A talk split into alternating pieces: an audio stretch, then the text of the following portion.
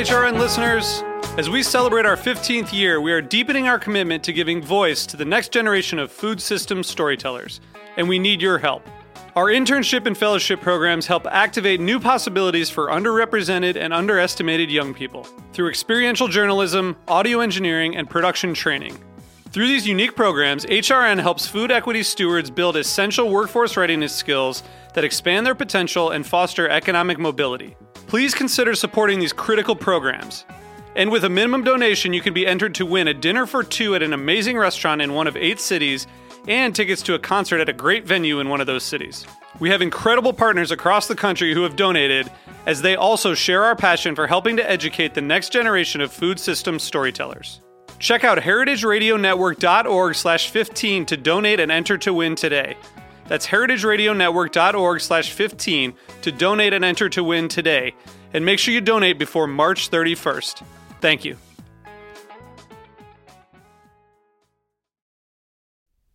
Hi, I'm Dylan Hoyer, the producer of The Shameless Chef, and I'm back again to share another HRN show that I hope you'll enjoy.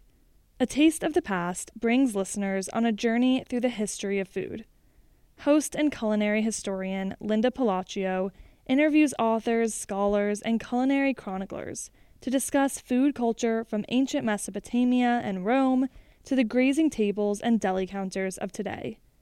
Each week, Linda explores the lively link between food cultures of the present and past. If you looked forward to going back in time with the Shameless Chef each week while learning home cooking tips that are still relevant today, then I know you'll love the insights that A Taste of the Past has to offer. The show has over 350 episodes to explore, so go check it out wherever you get your podcasts. Today, I'm sharing a recent interview between Linda and Dr. Jessica B. Harris, a culinary historian and the foremost expert on the food and foodways of the African diaspora. Dr. Harris also has a series on HRN called My Welcome Table. Maybe you'll want to check that out too. Now, here's the show. This program is brought to you by Wine Access. Here's a great way to discover and drink the best wines expertly curated for you Go to wineaccess.com slash HRN for more info. With our growing season just around the corner, we're sowing seeds of knowledge and empathy on this week's episode of Meat and Three through four unique stories. I'm always shocked at how aggressive people are with their language. Um, I'll have something like Japanese knotweed, and they'll say, you know, these are terrible. They're they're foreigners. They're invasive, and you know, but they're also, you know, they're really healthy if you eat them. We're surrounded by seeds that have already adapted to live with us, and they're actually already kind of living in the future because cities are hotter and they're more polluted and they're more fragmented, and these are the plants that can deal with that. Tune in to Meat and Three, available wherever you get your podcasts.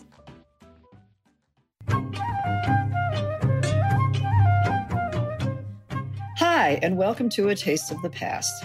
I'm your host, Linda Pelaccio, on this journey through culinary history.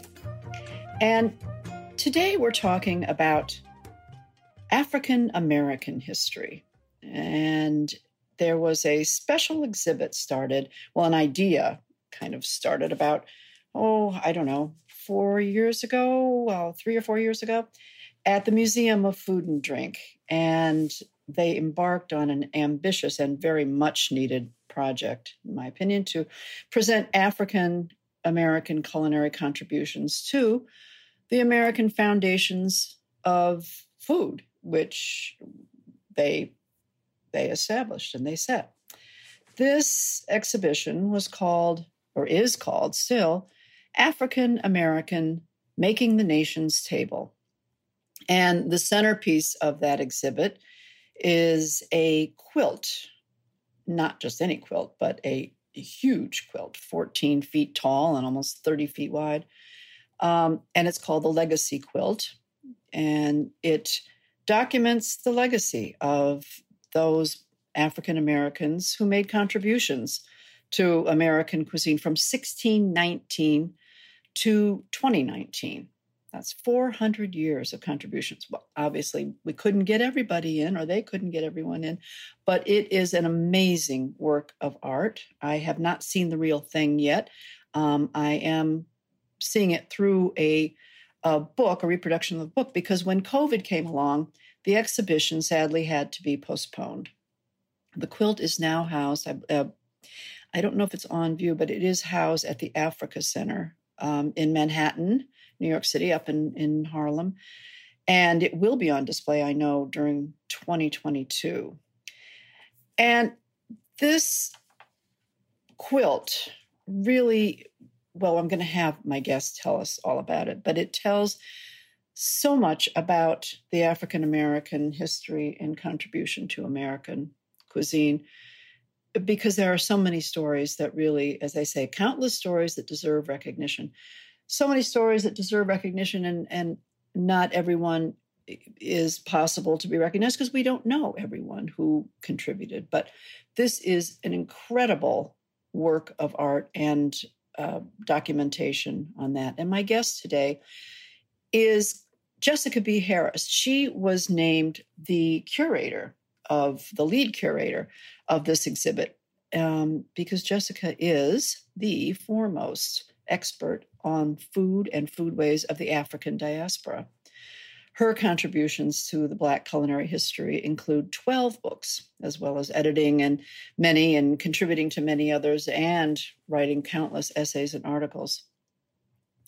And above all, she's a voice and an activist for learning and bringing to the forefront the history and the legacy of African Americans who shaped and laid this foundation of American cuisine.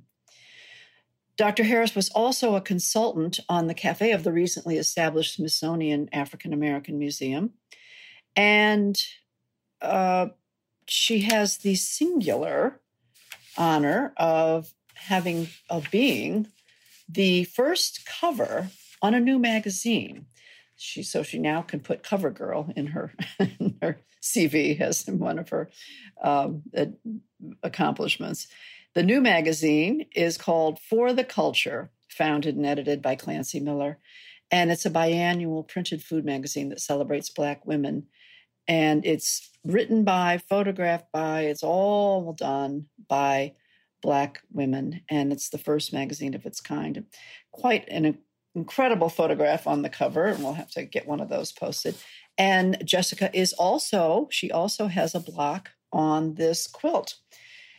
Um, Jessica has received a Lifetime Achievement Award um, for her body of work from the Smithsonian um, Institution. And uh, I don't, Jessica. There's just so I could I could just talk on and on about you, but I want to hear from you. So before we go any further, I would like to present Jessica B. Harris. Uh, welcome. Thank you, Linda. But first, I need to make a correction to the bio. Um, I have not received a Lifetime Achievement Award from uh, the Smithsonian. I have received Lifetime Achievement Awards from the Southern Foodways Alliance. Ah, yes. the yes. Soul Summit and from the James Beard Foundation but not from the Smithsonian. Oh, it's next. Not to worry. Well, I'll, I'll, plant that seed in their head. From your mouth to God's ear.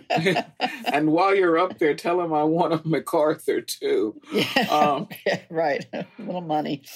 yeah, money would be nice. Right. Um, anyhow, um, I am very, very honored to be the lead curator of this exhibit that is just extraordinary that talks about um, a large portion of the span of the African presence in this hem well, not this hemisphere, but this country that became the United States from 1619 to 2019. Um, it's it's a singular honor, and it is um, you know, I'm delighted that that MoFad thought of me and that it has moved forward in that sense. Right, and for those who don't know, MoFad is what how we refer to it. It's the Museum of Food and Drink here in New York, um, and but MoFad is just so much easier. And this was a this was a long time coming. This project. There, I read somewhere the exhibition advisory board. There were 28 of them, and then and you were the lead how in the world, first of all, you got some fantastic people to work on it, but how in the world you were able to to finally distill this well the centerpiece the quilt into the um the the numbers of people that you have on it how many blocks are there in this quilt I actually couldn't tell you huh. that. Yeah. Um, I, I, I don't know either. I didn't see it written anywhere, but I'm I'm just not sure. I know that um, that there are not enough blocks to right. begin to highlight everyone, among other reasons because we don't know everyone, and along with not knowing everyone, there is equally the fact that um, that the quilt blocks were kind of um, solicited from folks of hmm. all kinds. Um, a, a, group of us from the advisory board certainly made suggestions and, you know, kind of knew people who had to be on the quilt, you know, for whom there was no question. But along with that, there were then other other people who who submitted ideas, who suggested people, and there is an ongoing virtual quilt on which people can put their own suggestions, their own family members, and so on and so forth. So the quilt is not static, it goes on, it moves right. forward. Um, I think one of the things is that um, that the quilt itself is is such a centerpiece because it um, it encompasses so many things. Certainly, the African American skills at needlework, at so many things of that sort, but equally the um, the the whole use of quilt as as metaphor for the coming together of so much diversity within the African American community. And it's um it's coming together in something that then creates an art in and of itself. So i think that that uh, an art piece rather in and of itself i think that that's all very important. Yeah i mean to be able to i mean it's one thing to open a, a book and read about a person and their history but when you see these i mean i'm as i say I've, I've only seen the book and the pictures and cannot quite grasp the you know the enormity of this of this project but the drawings and they're all representative drawings. They're not photographs in the quilt. They're they're taken from photographs many many of the drawings but but quilts as we know from you know uh, in, throughout history quilts were legacy quilts were always you know something that it's such an incredible piece of of history and background. But even the quilting process in this was a was a real decision, and that was that was an interesting one. Well, I mean, we worked with Harlem Needle Arts, and and they are specialists. Uh, the thing about the quilt that's not necessarily immediately obvious from looking at it is the degree of thought that went into it, the fabrics that are used in it. Each era each of the four centuries, if you will, is characterized by fabric that is representative of, and in some cases, actually from that era. So that it is a carefully thought out thing. Um, there are, uh, you know, icons, regions. There are the um, replicas of the patterns in the quilts. There are the um, the construction of the quilt, the which blocks go next to which blocks, and so on and so forth. Hmm. Uh, so it encompasses the, um, you know, not only the culinary history, but also in some ways the um, material cultural history of the periods as well. Right. So when you said there were, it's split up into basically four periods. You say like, well, the first hundred years. Well, four hundred well, years. Four different four hundred periods. Years, yeah. Four different right. hundred year periods. Yeah. Yeah. Well, and of course, so many. Um, you know, back then we don't know so many of the people who were instrumental. We don't know who contributed. We don't know their names. And certainly there were no likenesses of them. So we have representations of perhaps they were um, important in, in inventing something or developing a, a recipe or a food. But then there are the the blank, the intentionally left blank blocks. Can you talk about that? Well, the, there are blocks that are left blank intentionally, simply to represent all of those names, all of those people, all of those individuals that we don't know. I think one of the things that for me is personally kind of rewarding and that is equally fascinating is the degree to which every um, every year, pretty much every month, we're finding something new about the culinary history of African Americans, the way that things go, the way that things things move and morph and change as more and more people begin to research the culinary, we are finding more and more things. Um, when I wrote a book called High on the Hog in 2011, mm-hmm. the you can, um, you can, hear that you can hear that show on a taste of the past. did we, you came in and joined me then for a show on that? But go I on. think I did. Yeah. Anyhow, when I wrote High on the Hog in 2011, um, uh, there was only so much known about uh, George Washington's chef Hercules. But in the intervening nine years, they've found not only where he, well, first of all, his last name, which was Posey, um, what when he uh, escaped, if you will, from Washington's enslavement, where he went, and it is thought that he remained in Philadelphia, where he had been, and uh, they may have discovered where he's buried. So, I mean, the work goes on and things keep being added to it every second, virtually. I mean, as people discover things, as, you know, things turn up hither, thither, or wherever. That's right. Do you think that this, well, undoubtedly, the the work in creating this exhibit um, has simulated a lot of a lot more research in that area. Um, what what in particular impresses you about this exhibit and and the quilt in terms of its historical contribution to you in particular? What what um, you're saying so much more is is discovered. I can't help but think that people are more inspired to learn and research and find out about their ancestors or the or the history of America?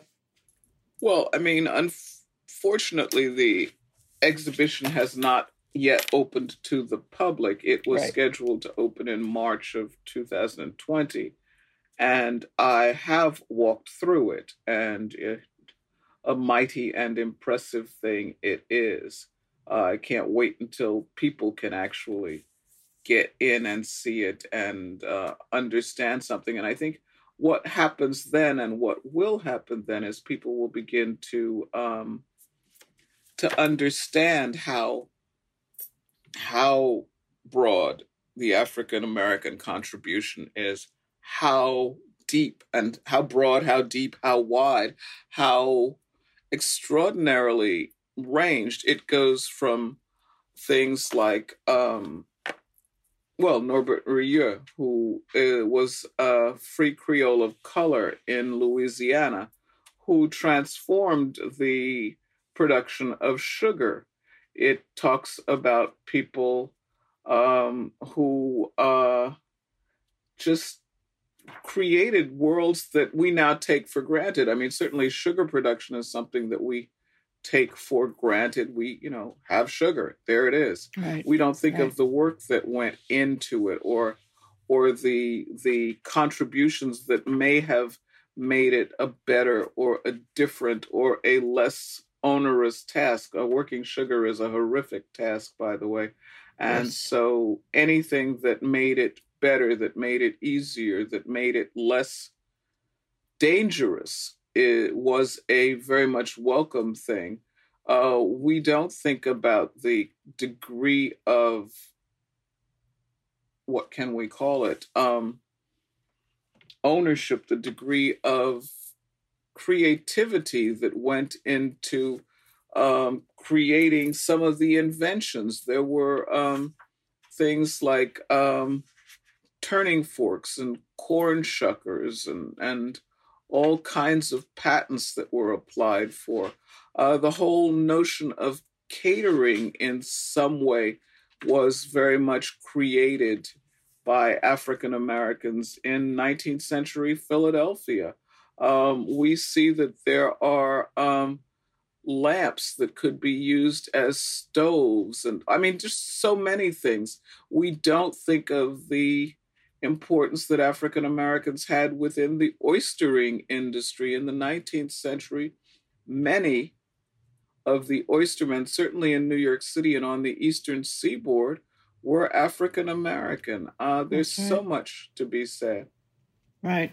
Uh, and, you know, a few have been, you know, uh, singled out, but you know that where there are one or two, there are bound to be many more who, you know, who were doing it across the country and, and you know, whatever field of, of you know the area of cuisine. In in the culinary arts in particular there has always been a large african american presence or you know, primarily. I mean always some of the top chefs were always um, in the in the culinary arts were african americans many of them not necessarily recognized uh, or given their due note many were more you know, so they were relegated more to behind the scenes. But they were, but there were, you know, well, not to take it away from you, executive chefs, lead chefs, very famous chefs, um, things we don't we don't realize. And, and you mentioned the catering. I was so amazed. Uh, David Shields, years a few years back, wrote a book where it first opened my eyes to the number of African American caterers that that of note that really set the stage for you know, for large catering, um, you know, very large political gatherings, parties, and you know, and and of course we know the White House chefs. You had to choose 25 was it 25 people from that first period or so to put in the book? Because the book could not highlight everyone so you were asked to choose 25 people to highlight? I was asked to choose 25 people across the board out of the 400 years. how? and uh, how did how did you go about that? Well, first of all, I made the decision to not put any people who were alive in it, so that eliminated many of the people from the 20th and 21st centuries. Mm-hmm. But I worked on a variety of things. I wanted to have a range. It it's a book. It's an illustrated book, and so I thought about the illustrations as much as the importance of the individual. The um, the fact that the individuals were on the quilt in and of themselves, um, in and of itself, says that they were certainly not just worthy of note, but noted uh, I think that along with that, then I went on to look at the design. I tried to have an equal number of men and women. I wanted to have all of the categories from entrepreneurship to de, what invention to um, particular ingredients that were highlighted, to particular individuals that were highlighted and I wanted to be sure to include things like um, bartenders and entrepreneurship uh, and um, such as that. So, um, and then some cases I just picked things because I like I like the quilt square. so it's it's a very kind of quirky selection, but it is a selection that speaks to the diversity of the quilt. And uh, not to go without mentioning a couple of, of the people who were instrumental in uh, in this quilt, uh, the making of the quilt as well, and that is um, the writer and the artist, and um, certainly I get to give a shout out to my friend Scott Barton. Um, who was also uh, one of the. Well, I asked Scott if he would come on board and look at some of these with me. Mm-hmm. And so he kind of became my my backstop on some of them. But mm-hmm. I mean, actually, I mean, if you want to talk about who is involved in it, certainly there was Osayi Endolyn, who was the writer. There was uh, Adrienne Franks, who was the graphic designer, who was involved with all of it. There was were the ladies of Harlem Needle Arts who actually made the quilt, who constructed it, who quilted it, and they are, and among others, Michelle Bishop, who is the executive director, Laura Gadsden, who's the quilting artist, Sylvia Hernandez, who's another quilting artist, and Ife Felix, who's a quilting artist. But uh, the Q Effect, who did some of the photography, and some of the images are quilted photographs, so they are there. Um, you know, um, June Chung was a creative consultant on the quilt as well. Um, and then the entire team from the Museum of Food and Drink, um, Catherine Piccoli, who was the curatorial director and who became acting president, but who is now back to being curatorial director, and I think very glad to not be right. acting president again. and um, so there were, you know, it it took a village quite quite literally, and so the um, the village was important, and you know the importance. It's also stated that the research on the quilt concluded in 2019, which means that, as I have said, um, you know, uh, the the work goes on. People are finding new things that are still happening. Um, you know, and so all of that is a part of it. Um, I um, I wanted it to talk about people like Lena Richard, who was the first Black woman to host a cooking television show, right. more than a decade before Julia, Julia Child, and and um, you know sometimes it was things I wrote about a woman called Charity Duchess Quamino, who was an enslaved African cook who was the pastry queen of you know 18th century Rhode Island. Um, it's not a southern thing only. It's it's a national national United Statesian thing, and so um, so there's all of that that's a part of it. Right, um, and I think you know something that also I thought was of note, you know, particularly for um, for the culinary world, um, was Jefferson Evans, who was a member of the very first graduating class of the Culinary Institute of America in 1947. Um, you know, just and then then there was a bit of a downturn for a while, and but uh, that was that was very impressive. And cookbook writers, you know, there recently there has been a lot. There have been several cookbooks that are you know, finally getting to the roots and saying this, these recipes are, you know, they're not, they're not just, uh, um, you know, reprints of, of someone, some mother's favorite uh, book, but these people were innovators and documenters, and like Malinda Russell, uh, who wrote the first a, a in 1866 um, the domestic cookbook. Um, I, I want to talk about a few of these specific people because um, you mentioned Charity Duchess Quamino, and and there are a few more that I want to hear your your take on. But before we do that, we're going to take a brief break. So hang in there, and we'll be right back with Jessica B. Harris.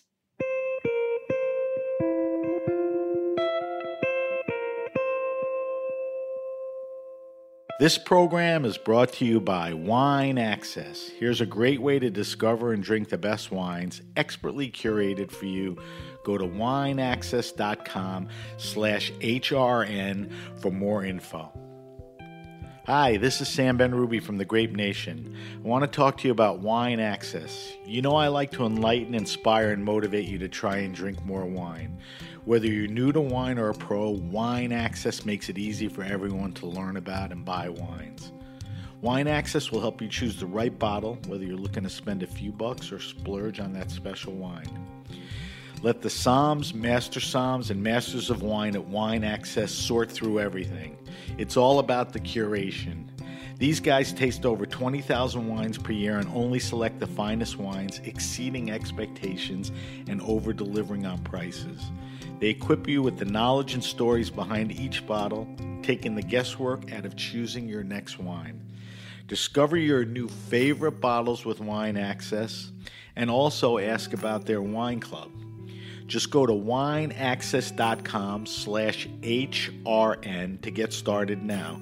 That's wineaccess.com slash HRN. Plus, if any wine fails to impress, Wine Access will credit that bottle. No questions asked. Go to wineaccess.com slash HRN.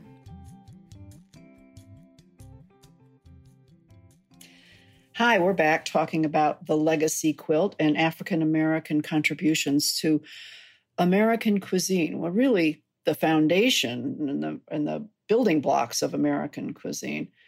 And Jessica, you selected some of the um, I don't want to say older people, the more uh, ones who are who uh, back in history, going back to 400 years, so for the first, you know, um, couple hundred years, you you singled out a few people. Are there any who were kind of your favorites? We can't say favorites, but that surprised you.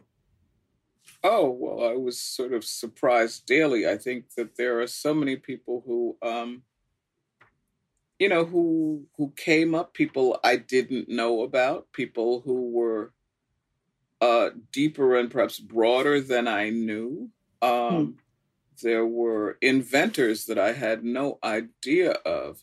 So um, there's there was a lot that was surprising. I mean, I think I think some of the the fun of doing it all was the learning process, mm-hmm. the finding out about people who you know who who were caterers, people who were inventors and, and um, just you know folks who are kind of you would think ordinary folks but then nope um, people who really brought food and american food and african american food onto a, a larger world stage i mean agnes moody was a discovery and she became a global ambassador of corn cuisine, hmm. former um, formerly enslaved, and suddenly uh, working at the World Exposition in Paris and showing Native and African American foods to the world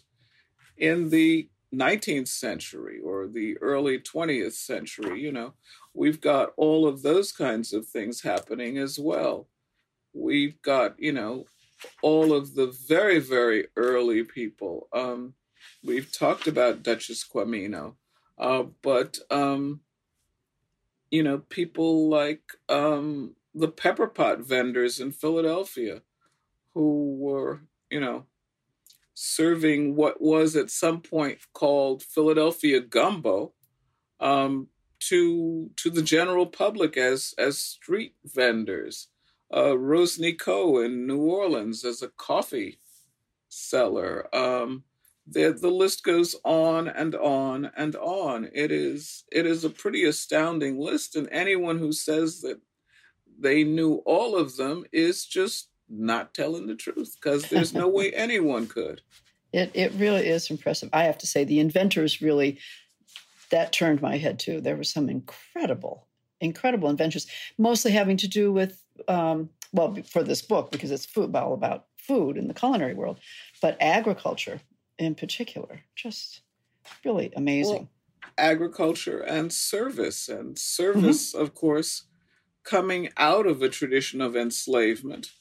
Uh, service was the industry that beckoned uh, post emancipation. It's like, well, if if that's what you've been doing, agriculture as well, then that's what you have expertise in, you move forward with that. And so you get all of those different things. The other thing that I think will be an eye opener for folks is this is not simply South, but South, North, and West. So that it follows, you know, it follows African Americans throughout. Yeah, I think that was a very um, impressive um, scope, you know, of the work, and sort of to let people know that this is this is we're talking America, not just as you said, not just the American South. Um, and it is the and, entire country. That's right. That's right. Um, there's I'm trying to think that the pepper pot vendors you mentioned, um, and there were the um, who were the well i can't there's so many people I'm, I'm looking every page has so many pictures so many so many stories and um, and sometimes just on a product the idea was the book one of the reasons that the book kind of was published when it was was because so many people are unable to at present see the quilt itself which is right. a magnificent and glorious thing but people can go on the Museum of Food and Drink website and order the book and then have an ability to to see the individual blocks because they're all I mean I've selected 25 but following those 25 the entire quilt is um is replicated if you will in sort of unfortunately small um small images, but images. So you can see who's on it. You can read a little bit about them. You can see how things how things work, and um, and you can of course go online and do that as well. And online, you there's the possibility of adding someone who you find missing or someone whom you find worthy uh, to the quilt, to the virtual quilt. That's the ongoing process. Yes, and and you mentioned that, and in doing that, and then we get to the you know the newer years, and people will see that yes, there are people in our current culture who are included in this, and and will continue to be included, um, and that's and that's wonderful, and that's interesting. And of course, you you know, no one could ever you know name everyone who is uh, a contributor or influential.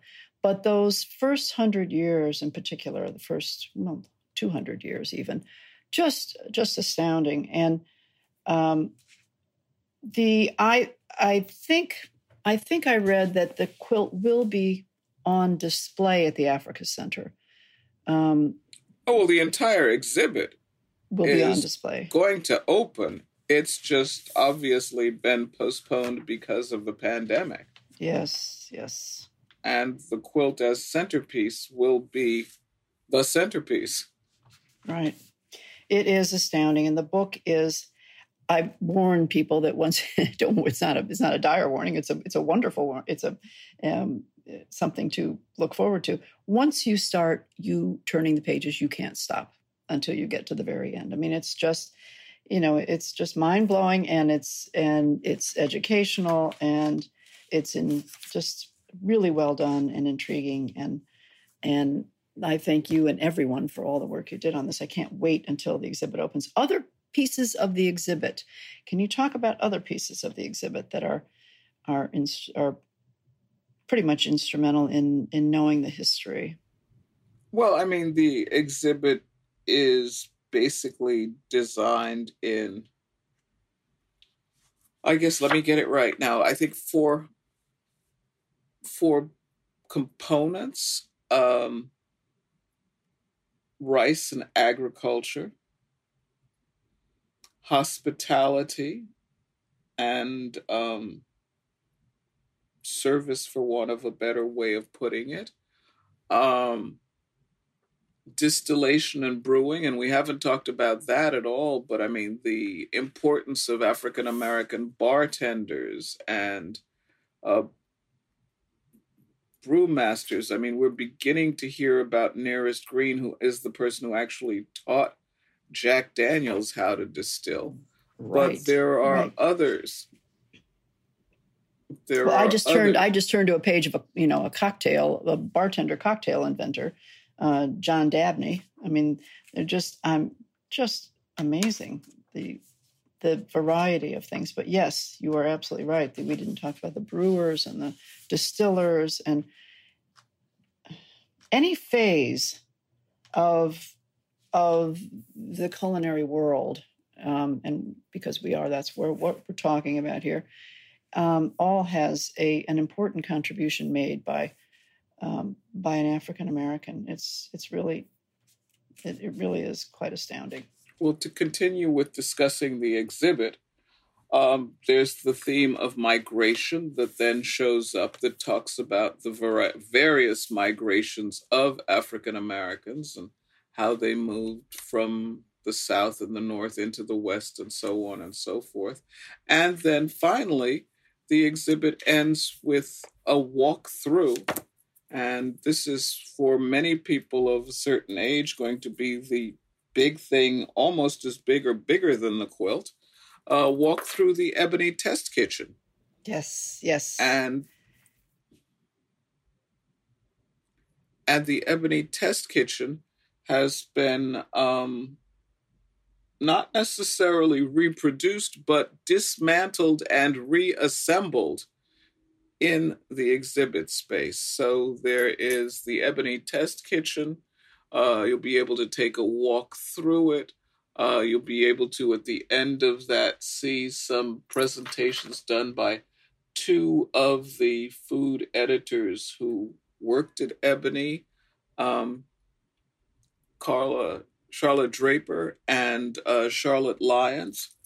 Uh, I think Charlotte was there for about three or four years, maybe five or six, and uh, Charlotte was there for about 25 so you get to see some of the the the space in which they worked which is particularly interesting because it is very much a preserved in amber time warp kind of kitchen which everything is sort of day glow orange with all kinds of um, all kinds of state of the art for the period uh, equipment and so on and so forth. So being able to walk through that is pretty extraordinary.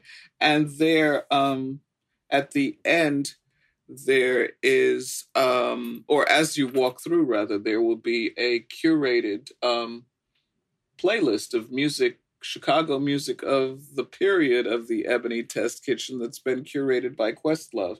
So that'll be fun um, you know, it'll be it, it's quite the experience when it opens. It will be quite, quite, quite something something very different. Something, you know, this is the first major exhibit done on African American food in the country. So this is, uh, you know, it's a moment. It's a very special moment. Indeed. Um, now, do you think the future lies in this being installed permanently, let's say, at the Smithsonian uh, African American Museum? I don't speculate. I think it will find a permanent home. I'm not sure where, but uh, uh-huh. it is certainly worthy of a permanent home somewhere. Absolutely. Well, it is. It is really quite uh, the whole exhibit I, I cannot wait to see it. I'm only seeing pictures. The book I got immediately and and go to it often um, to the book. And I think everyone should go to MOFAD, M O F as in Frank, MOFAD.org. That's the Museum of Food and Drink.org. And you can read all about it. You can see, you can have, as Jessica mentioned, you can order a copy of the book. I, they, I think there must be in a second printing. They sold out right away, and they, and I know they had a few copies left. So um, there are copies of it, and is it is really a, you know, a very nicely done picture book with with wonderful stories, excellent stories. And, Jessica Harris, I I commend you and applaud you for the work you've done in in helping this come about and, and working with everyone and sharing those stories with everyone. I think they're just so, and you, you say so many more to come. And I wish we could go down each one, one by one, but I will leave that to everyone's own discretion of which ones you want to spend more time reading. Um, it's just something that every day I see, as you mentioned, every day you learn something new. It is a learning process, a tremendous learning process. And I thank you very much. I can't wait. I think I think of Africa Center said that they would be exhibiting it prior to the museum. I have no idea. I doubt very much. I don't know. Oh, it's still up in the air. I mean, this, you know, COVID has certainly disrupted a lot of well laid plans, and this amongst them. So we will let everyone know when we know that this is going to be exhibited, when we can go back to regular life and regular viewing. So I wish you well and can't wait to hear what your next project might be because they're always groundbreaking. Thank you so much, Jessica. Thank you, Linda. Take care. Stay and well. thanks, thank you. And thanks for listening. This again has been another Taste of the Past. A Taste of the Past is powered by Simplecast. Thanks for listening to Heritage Radio Network, food radio supported by you. For our freshest content, subscribe to our newsletter. Enter your email at the bottom of our website, heritageradionetwork.org. Connect with us on Instagram and Twitter at heritage underscore radio. You can also find us at facebook.com slash heritage radio network. Heritage Radio Network is a nonprofit organization driving conversations to make the world a better, fairer, and more delicious place. And we couldn't do it without support from listeners like you. Want to be part of the food world's most innovative community?